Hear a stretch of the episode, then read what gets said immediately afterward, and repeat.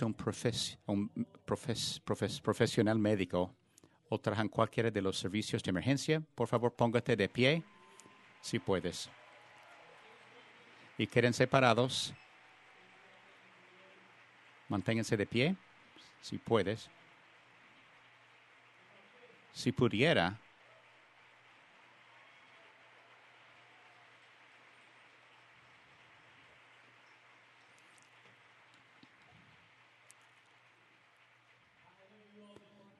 yo sé que no quieren la atención, pero quiero que queden parados porque quiero orar sobre ustedes. Quiero decir a todos ustedes que sirven fielmente en este papel, gracias.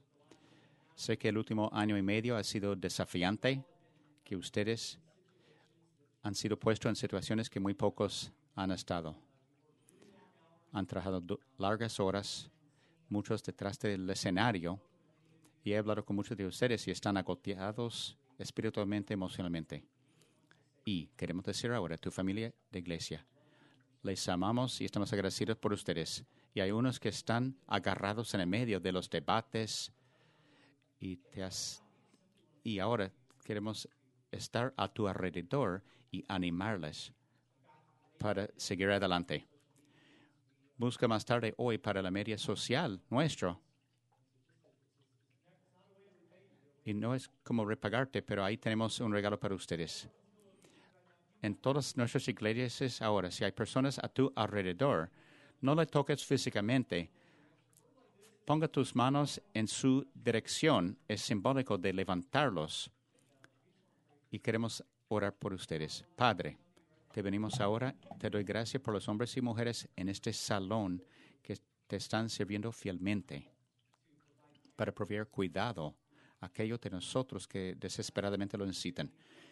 Gracias por la manera en que trabajan largas horas. Te doy gracias por los sacrificios que han hecho.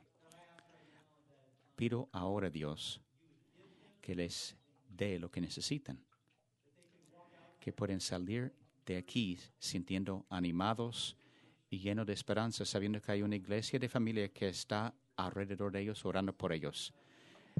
Mientras va- vamos a leer ahora, hay que pagar el honor a donde se debe. Y oro que les guíen, que los proteges, que los levanten. En el nombre de Jesús pedimos y todos dijo amén. Un aplauso más.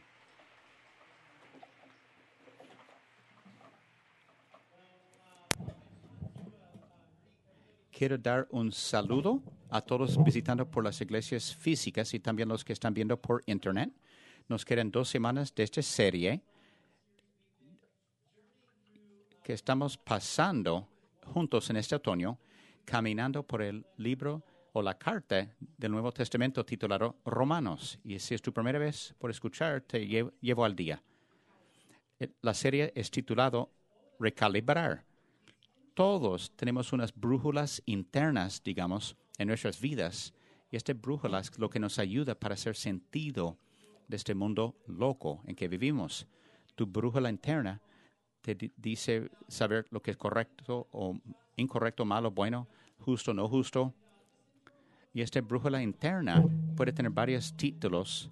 Nuestra conciencia, podemos decir, nuestro punto de vista mundial. Pero aquí es la cosa, cuando tiene que ver con nuestra brújula interna. Están siendo calibradas todo el tiempo por el contenido que consumimos, las personas con quien pasamos y los pensamientos que pensamos. Y todos hemos pasado por una crisis masiva y una a, información abrumadora.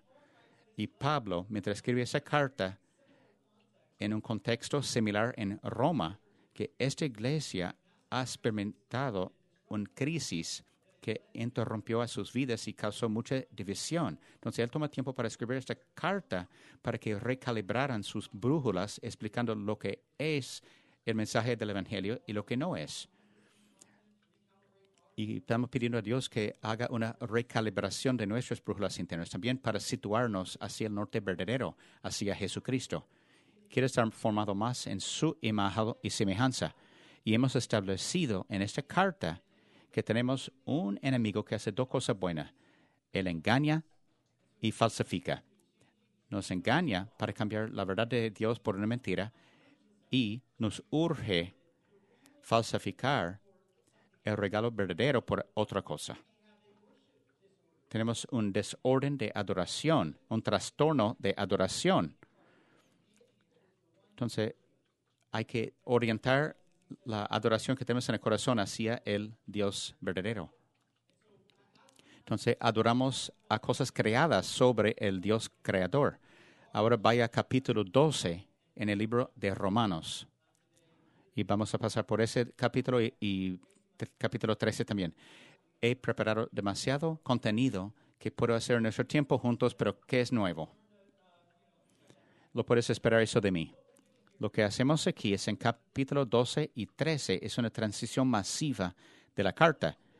Pablo pasó los primeros once capítulos explicando lo que es el mensaje del Evangelio, que estamos salvados mediante la gracia, por fe, por Jesucristo solamente. Y es un regalo que nos da Dios y que no merecemos. Pero cuando lo recibimos, cuando lo aceptamos, es este gran intercambio donde Jesús paga la deuda de nuestro pecado y nos da su justicia. Y lo que estamos peleando en las últimas semanas es, ¿cuál es el propósito de la ley? ¿Cuál es el propósito de las seiscientas trece leyes del Viejo Testamento? Y el Nuevo Mandamiento, ¿cuál es el propósito? ¿Importa el comportamiento moral? Yo pensé que el cristianismo era solo un grupo de leyes. Sí, importa. Pero no justificarnos o ganar nuestra salvación. Recuerda, la ley hace dos cosas. La ley revela que si tú y todos tus amigos pueden seguir los mandamientos cada día, su vida y tu vida será mucho mejor, pero no lo podemos hacer. Entonces, la ley es un espejo, revela nuestro pecado y demuestra nuestra necesidad para un Salvador, pero no lo podemos ganar solos. Pero por Dios nos ha otorgado esta gracia. Ahora quiero vivir por Él y buscar santidad, no solo porque lo puedo ganar, pero no, por lo que Jesús ha hecho por mí. Ahora, llegando al capítulo doce y trece, eso es lo que hace Pablo. Ha pasado doce capítulos diciendo lo que es el Evangelio. Los últimos capítulos del libro va a decir, aquí es porque importa, en la vida real. Esa es como se ve la aplicación. Y progresivamente va a pasar por círculos céntricos. En capítulo doce se ve así en la iglesia. Recuerda, él está escribiendo esa carta a los gentiles y judíos en Roma, que estaban divididos. Él dice, eso es como debe cambiar su relación. Y después va al otro círculo y dice, esto es la diferencia que debes hacer fuera de la iglesia, donde trabajas, juegas y vives, con tus amigos y también con tus enemigos. Y si el Evangelio no impacta la manera que trabajas con tus enemigos, entonces hay que preguntarte si ha hecho un cambio verdadero en tu vida. Es un chequeo de tu conciencia. Después va a otro círculo en capítulo trece y va a decir, eso es como debe cambiar la manera en que vives y trabajas con el gobierno. Como de eso debe impactarte el, el evangelio. Alístate. Quiero darme mucho tiempo para explicar bien capítulo trece, porque es tan importante. Tengo que dar las reglas de capítulo doce. Aquí es, versículo uno, dice, así que, aunque, yo dije que cuatro aunques o así que es en el libro de Romanos. Puedes entender esas transiciones, puedes entender el mensaje de Romanos.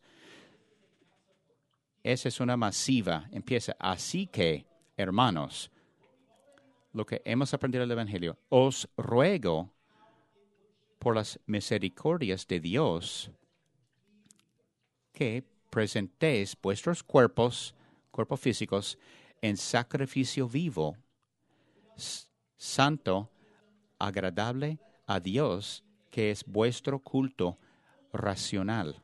Romanos doce uno. Un sacrificio vivo, santo. Unas observaciones. Él usa la palabra rogar. ¿Y por qué? ¿Por qué nos está rogando? Porque los apetitos y deseos de nuestra carne están peleando en contra eso. Yo diría que el, el golpe uno, dos, que nos matan, son motivaciones de corazón y deseos de nuestra carne. Son las cosas que nos dan un knockout. Alimentas a tu cuerpo, lo descansas, haces ejercicio. Él dice, quiero que pienses en todo eso como adoración. Es un sacrificio vivo y santo a Dios. No porque quieres ganar algo, sino como respuesta por lo que Dios ha hecho por ti. Esa charla de cuerpo físico hubiera hecho incómodo a los griegos romanos, porque tenían ese concepto que el, el cuerpo estaba sucio. Entonces, para ellos solo debe hablar del alma. No, pero Pablo dice, no, todo lo que haces físicamente es un acto de adoración. Y utiliza terminología de templo del Viejo Testamento. Unos deben, pueden estar familiarizados con la te, eh, historia del Viejo Testamento. Antes de Jesús pagar precio por nuestro pecado, antes de la cruz, tendrías que haber ido a alguien de manera continua, perpetua, para hacer una ofrenda por el pecado, para pedir perdón. Entonces, como se veía eso, es que tenías que llevar un cordero sin mancha al templo para pagar el precio de tu pecado. Qué bueno que no tenemos que hacer eso más, ¿verdad? Sería extraño entrar en el estacionamiento, la gente tiene corderos sobre los hombros. ¿Cómo estás hoy? Bien, bien. ¿Tú? Sería tan, estaría tan sucio aquí, qué bueno que no tenemos que hacer. ¿Por qué? Porque Jesús derramó su sangre para que pudieras ser perdonado. El libro de Hebreos habla de eso. Hay segunda ofrenda, que es un holocausto entero, que cuando llevas a este cordero, lleves el mejor de los mejores de tu rebaño y no los peores. Sería muy tentador sacar de tu rebaño uno lisiado. Ah, voy a llevar ese. No, él dice, lleva el mejor de los mejores de tu rebaño a Dios. Y la aplicación va, pasa por cada área de tu vida. El diezmar, voy a dar lo primero y mejor a Dios, no los, no los restos, no las obras. Entonces, cada acto de adoración de mi vida. Piénsalo así. Dios pide eso. No pide por tu Venmo, que es una cuenta de pago por teléfono. No, pide por tu cuenta bancaria, clave y número de cuenta. No es Venmo donde hace petición, donde tú puedes aceptar o negar. No. Él pide tu cuenta bancaria, acceso, y puede tener acceso cuando quieras, como quieras. ¿Por qué? Porque Él es la fuente de los depósitos, de todos modos. Tú quieres llegar a ese lugar en tu vida donde dices, Jesús, la respuesta es que sí. Ahora, ¿qué es la pregunta? Ese es un sacrificio vivo y santo. Dice luego, esta es verdaderamente la forma de adorarlo, dice en versículo doce uno de Romanos. La palabra verdaderamente es de la palabra griega, lógicos, de donde viene la palabra lógico. Jesús pagó tu, tu pecado y la respuesta de sentido común es darnos el, nuestro todo. Y dice en el versículo dos, dice, no copies el comportamiento y las costumbres de este mundo, pero deja que Dios te transforme. No conformes, sino transformado. Y la palabra griega es Metaf- met- met- metamorfo, y de ahí viene nuestra palabra metamorfosis.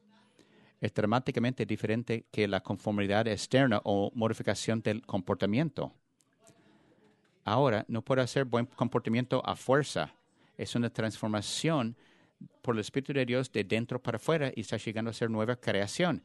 Esta idea de metamorfosis es lo que pasa con una oruga en un capullo. No sé qué todo pasa. No he estado dentro de un capullo con una oruga, pero la oruga no sale con unas pocas modificaciones. No, sale como una criatura nueva. ¿Qué pasa con este oruga dentro del capullo? No está leyendo manuales de volar y haciendo ejercicios. No, se liberan enzimas. Entonces su cuerpo se conforma en una sopa y reemerge con alas, hojas y antenas. Y esa es la palabra que utiliza para tú y yo, metamorfosis. Dice, transfórmate en una nueva persona, cambiando tu forma de comportarse, no creer, no cómo vives, no, la manera en que piensas. Te transforma a una nueva persona, cambiando tu forma de pensar. Por eso estamos hablando El, del contenido a que nos exponen. Es crucial. El combustible para tus pensamientos es el, content, conti, eh, content, el, uh, El combustible de tus pensamientos es el contenido que consumes. Tú llegas a ser lo que piensas. Entonces hay que vigilarlo fuertemente. Dice, luego, no os conforméis. Ah, dice que tú vas a conformar. Dice que no se amolden al mundo actual, sino sean transformados mediante la renovación de su mente. Así pondrán comprobar cuál es la voluntad de Dios, buena, agradable y perfecta. Entonces, ¿cuál es el siguiente paso de fe que Dios te está pidiendo hacer? La siguiente puerta por la cual debo pasar. Y los propósitos y planes de Dios para mí son placientes, son buenos para mí, bueno, perfecto y agradable. Versículo tres, Pablo va a cambiar de modo para decir, digo pues, por la gracia que me es dada a cada cual que, en, que está entre vosotros, que no tenga más alto concepto de sí que el que debe tener, sino que piensa de sí con cordura, conforme a la medida de fe que Dios repartió a cada uno. Romanos doce tres. Auténticamente sea ti mismo. Pregunta a otras personas esta pregunta soberana que pocos tenemos la fe preguntar, pero ayuda a tu esposo, esposa, amigos, colegas. ¿Cómo es estar al otro lado de mí? Y cierra tu boca y escucha, aunque no te guste lo que dicen. La manera de evaluar honestamente a nosotros mismos. Y el Evangelio nos detiene de mantenernos alto de nosotros que debemos, porque somos pecadores, salvados mediante la gracia de Dios. También el Evangelio nos mantiene de pensar muy bajo de nosotros mismos que debemos, porque somos pecadores salvados, amados y evaluados por el que importa más, a Dios. En versículo cuatro dice, porque de tal manera que un cuerpo tenemos muchos miembros, pero no todos los miembros tienen la misma función. Así nosotros, siendo muchos, somos un cuerpo en Cristo y todos miembros los unos de los otros. Romanos doce, cuatro a cinco. Todos pertenece, pertenecemos un, uno al otro. Somos un solo cuerpo. No hay tal cosa como un cristiano aislado. No hay tal cosa como solo Dios y yo. Hay un elemento personal de tu fe, pero no significa que tu fe debe ser privada. Estamos conectados el uno al otro porque estamos en misión juntos. Y como Pablo va a decir luego, hemos sido dados dones de Dios y necesitamos todos los dones el uno al otro. Tú no tienes todos los dones, necesitamos los dones de otros porque estamos en misión en este mundo.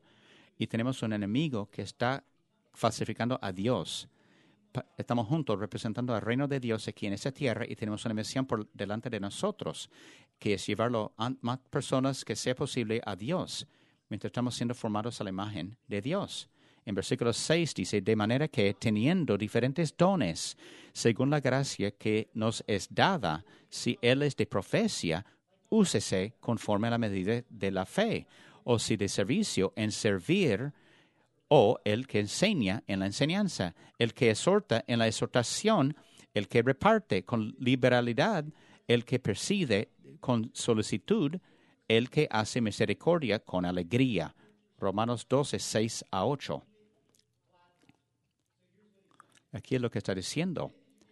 El día que entregaste tu vida a Jesucristo, el Espíritu de Dios entró a ti. Te dio un espi- don espiritual, no uno, quizás varios, para ser utilizadas para avanzar su reino aquí en la tierra. Has sido dotado con un don espiritual. Un don es algo que Dios te otorga para avanzar su reino. Entonces lo mantienes li, li, li, li, liberalmente o ligeramente y lo das, repartes a otros. Mis es, dones espirituales que tengo, afirmación de otros y experiencia de sabiduría, discernimiento, sabiduría, liderazgo. No me cre- creaba con ninguno de esos dones. Yo no era un adolescente que podía discernir. No, no me gustaba hablar en público. Yo no quería porque tenía que hablar cada semana y no lo quería hacer. Y no me veía como líder en el colegio secundario. Había un día tangible que te puedo revisitar o puedo revisitar contigo, donde entregué mi vida a Dios Y yo dije, Dios, utilízame, envíame. Fue como encender una luz en, dentro de mí. Lo tuve que crecerlo y manejarlos a los dones, pero porque había un día claro que Dios me otorgó esos dones, los mantengo libremente o ligeramente, porque yo sé que me los dio, los puedo quitar.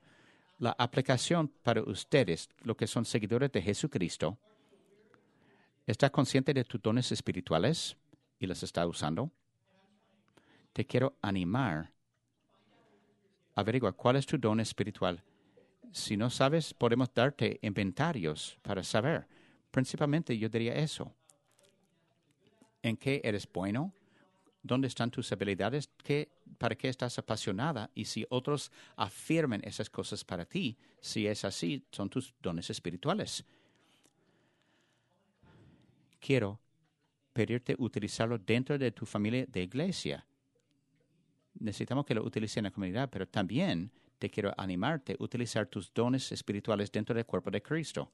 Porque cada fin de semana hay alguien entrando a la iglesia de nuestras iglesias buscando esperanza y ayuda. Y necesito que llegues y que utilices tu don espiritual y, que, y regalos que quizás los demás no tenemos.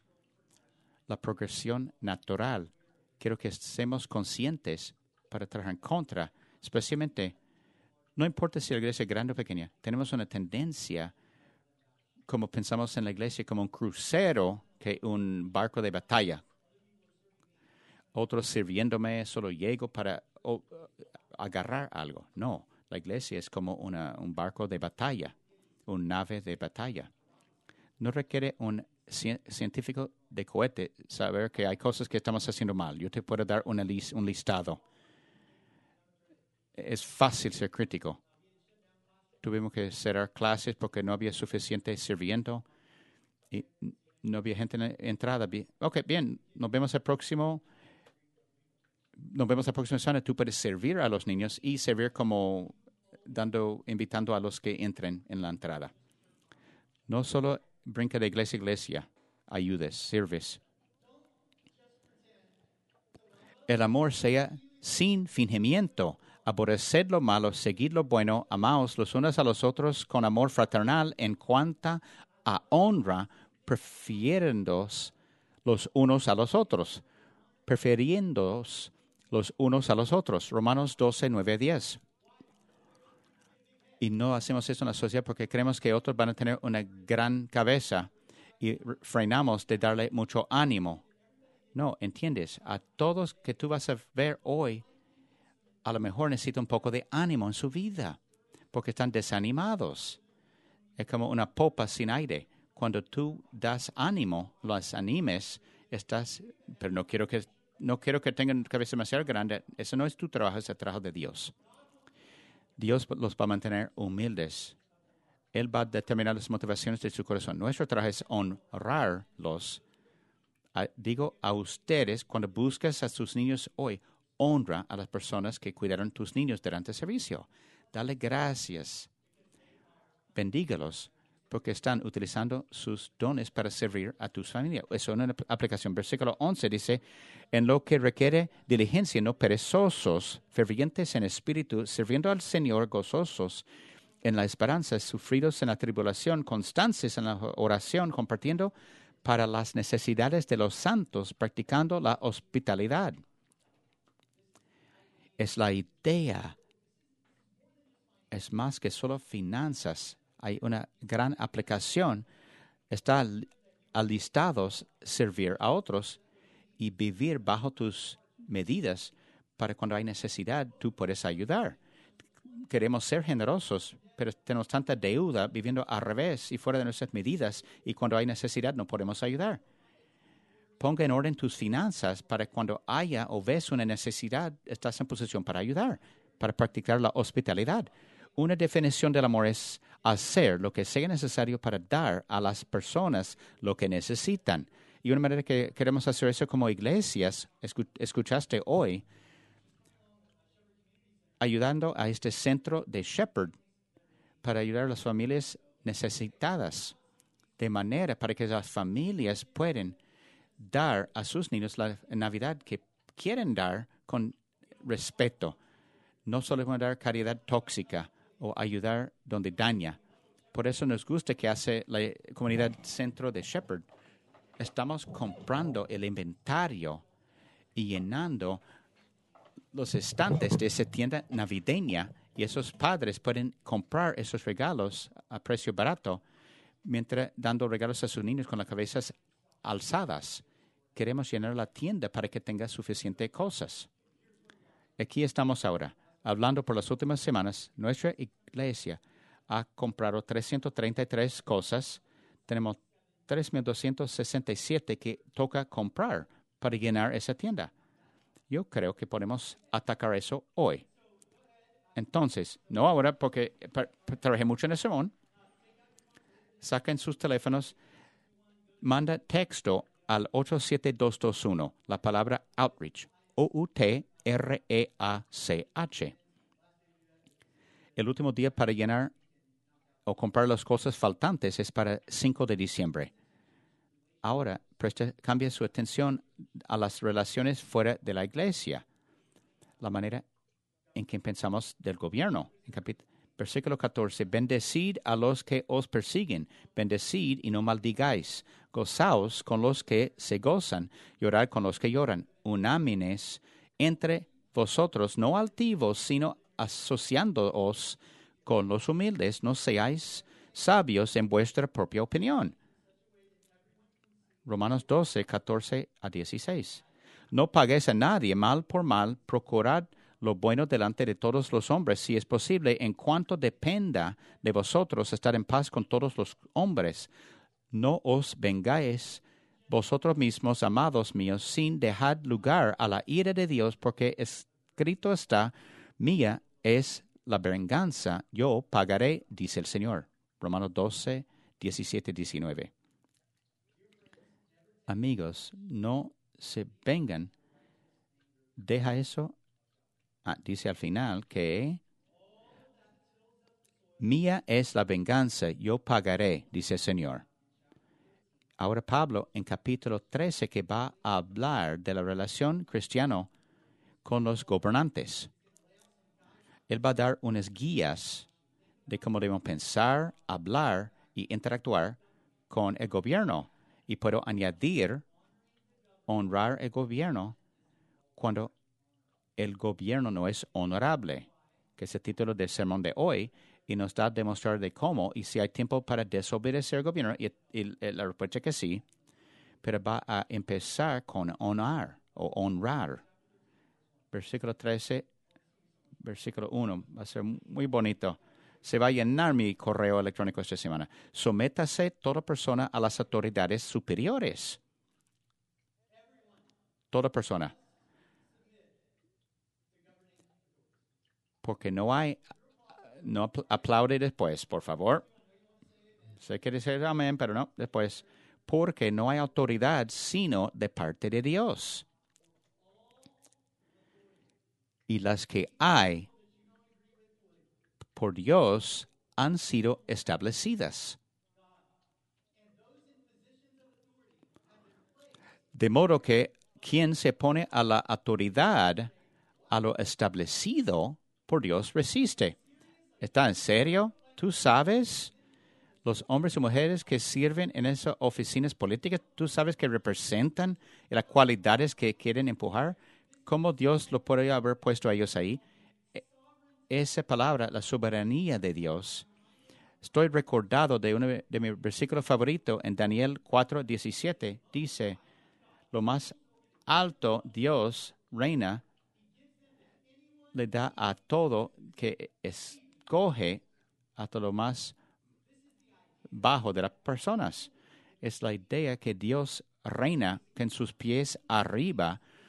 No está preocupado de quién llegó a la oficina política. No está preocupado de los jueces que entran en la Corte Suprema, que están puestos ahí.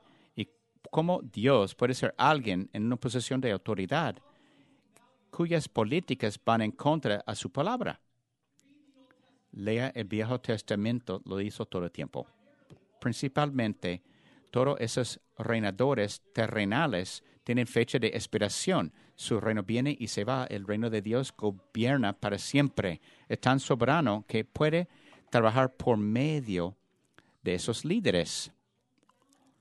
Entonces nos calmamos adentro y reconocemos que Dios está en control.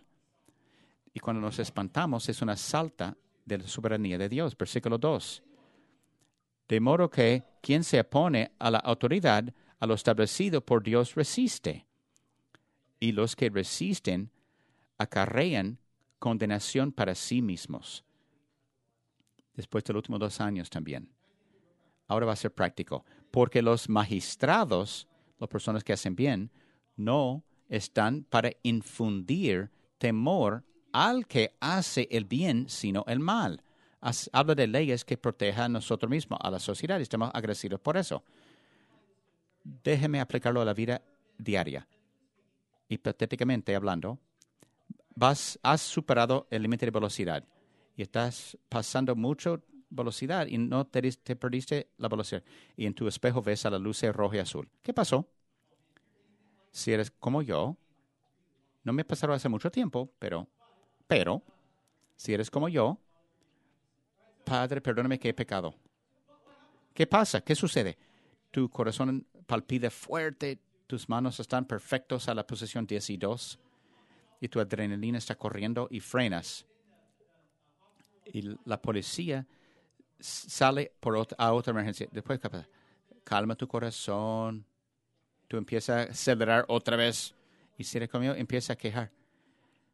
¿Por qué hay tanta policía hoy en día? A, a la cual diría mi esposa, calmamente, irracionalmente y molestamente, molestosamente, si corría la velocidad, no tendría que preocupar cuánta policía hay. Yo odio cuando tiene razón ella.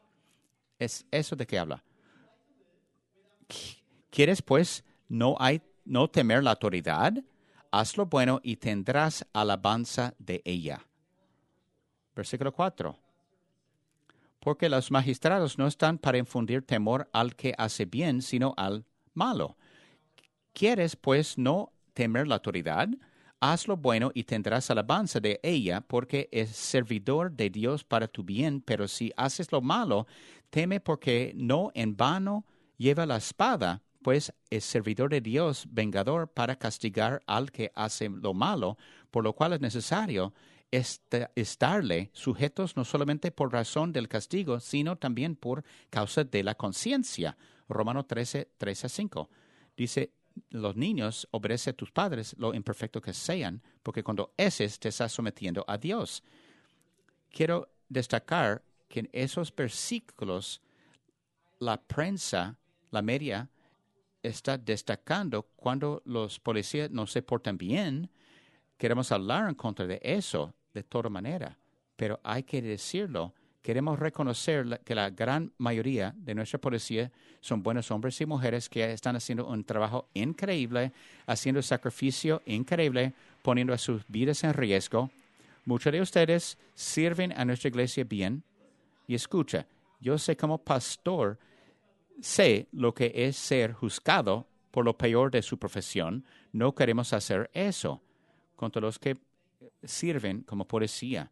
Estamos agradecidos por ustedes. Eso es lo que está diciendo aquí. Versículo seis.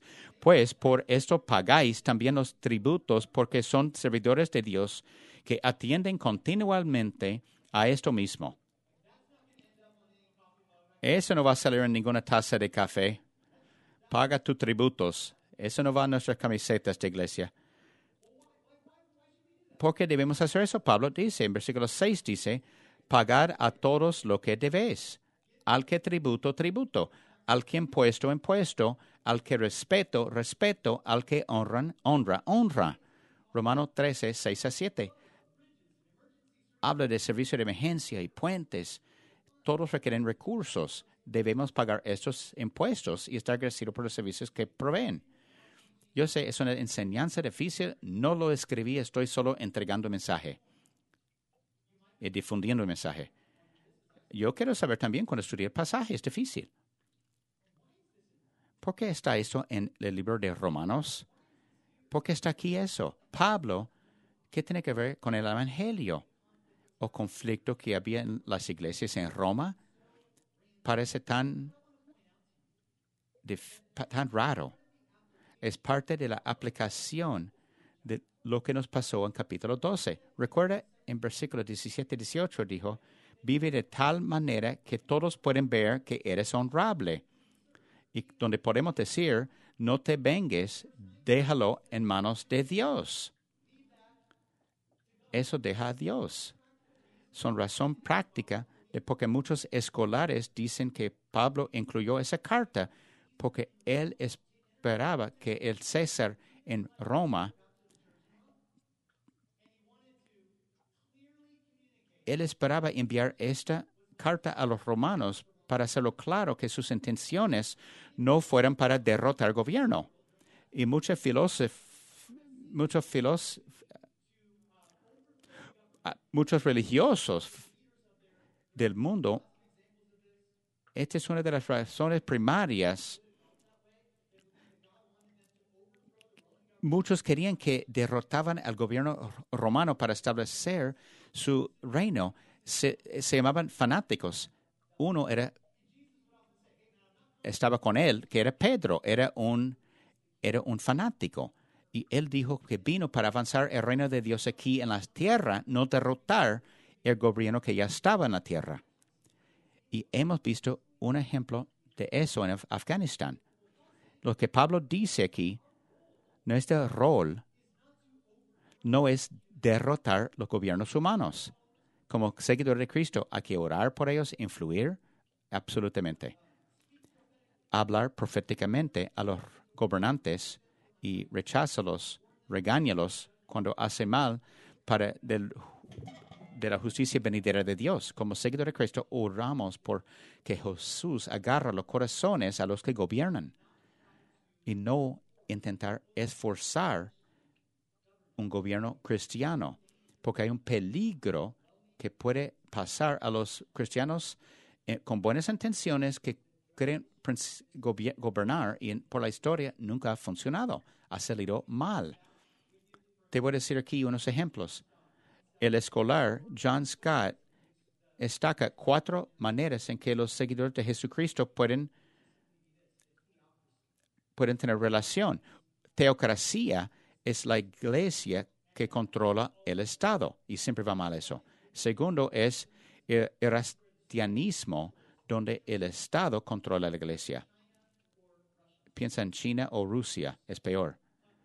La tercera es constantinismo, nombrado por el emperador romano Constantino, un compromiso en el que el Estado favorece a la iglesia, por lo que la iglesia hace arreglos con el Estado para preservar el estatus de favorecido.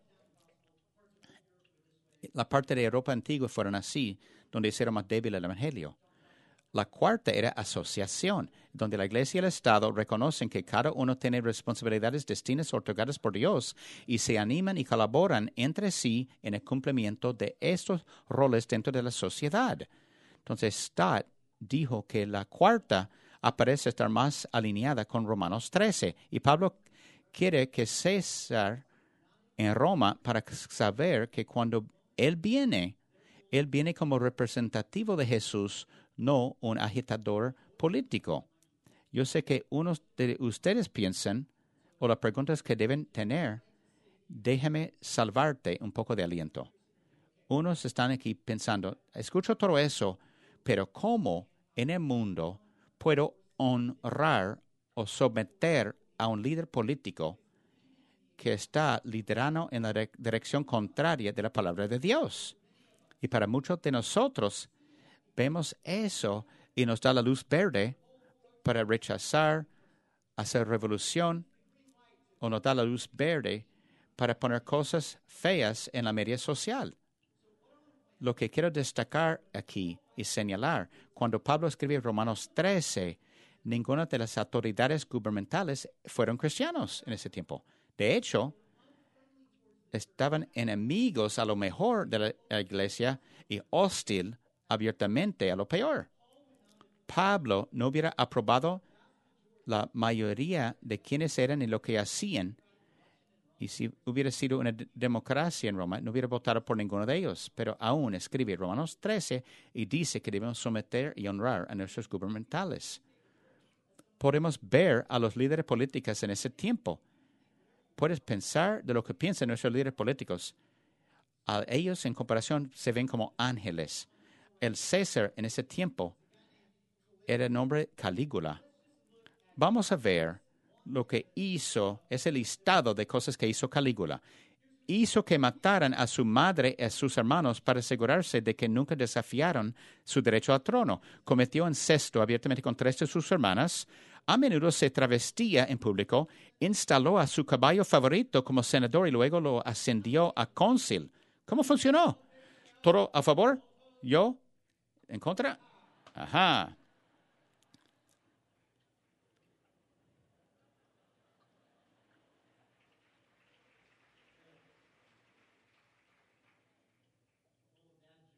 El chiste de padre, la sección aquí.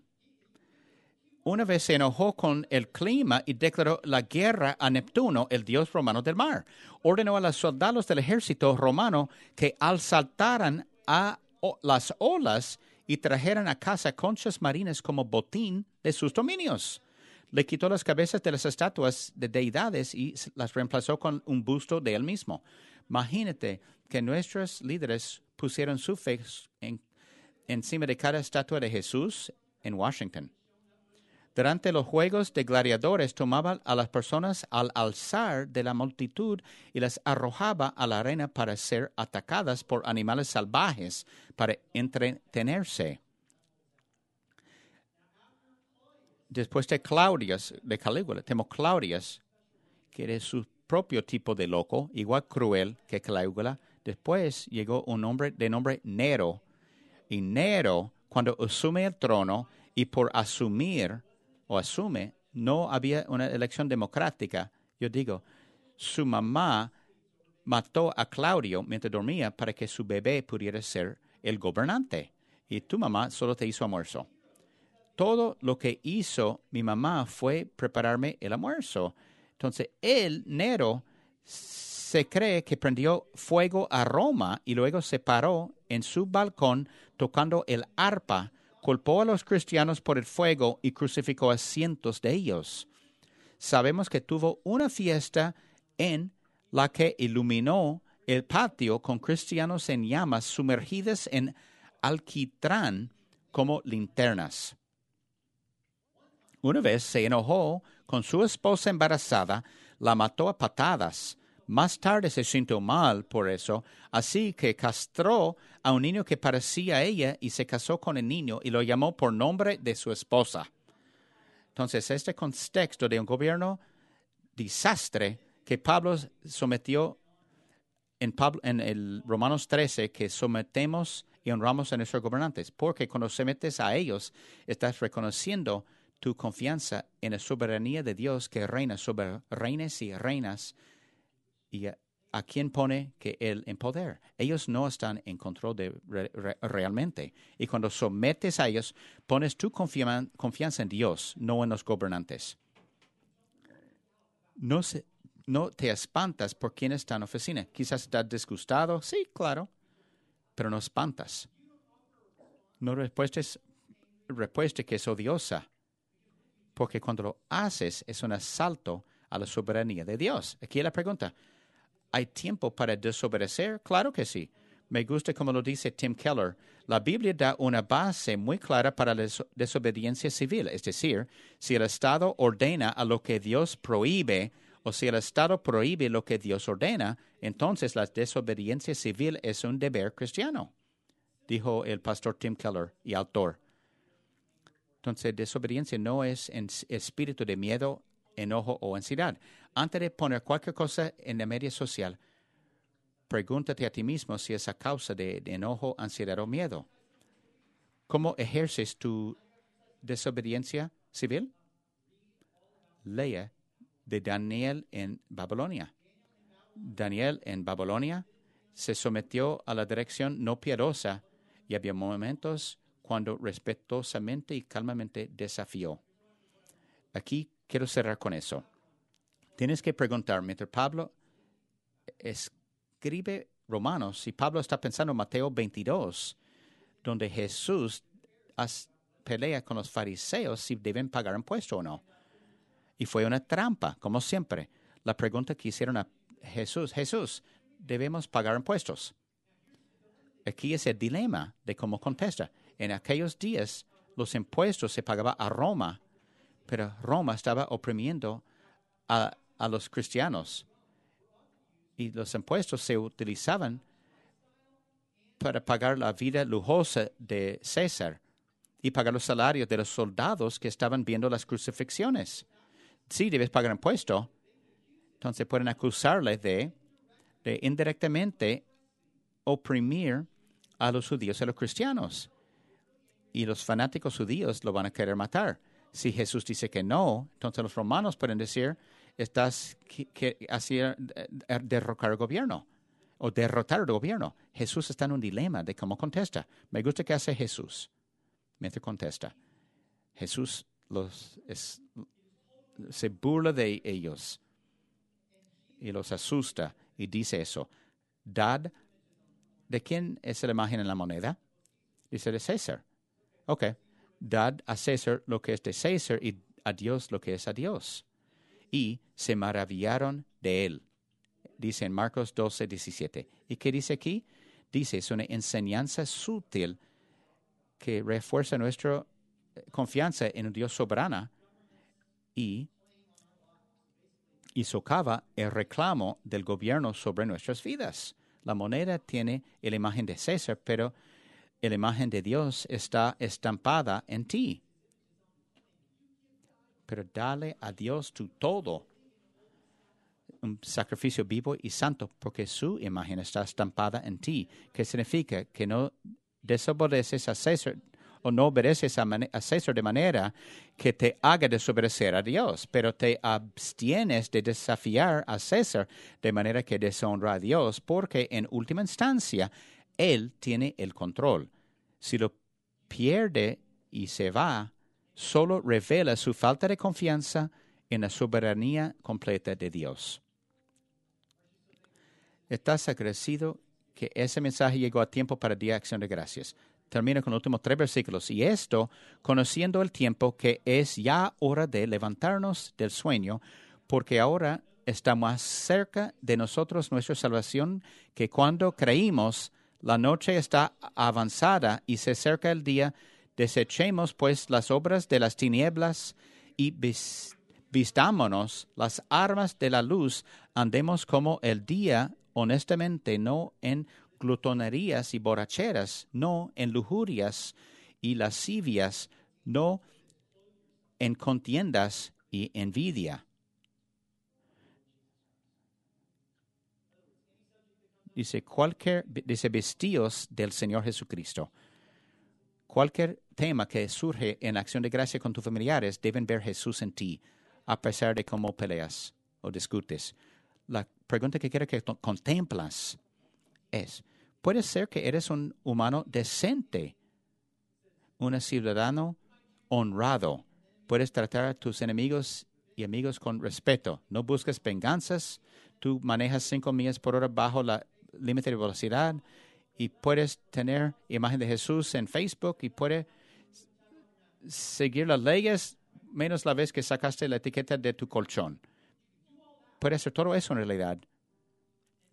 Y aún morir y enfrentar una eternidad sin Cristo. Porque no diste a Dios lo que era de Dios.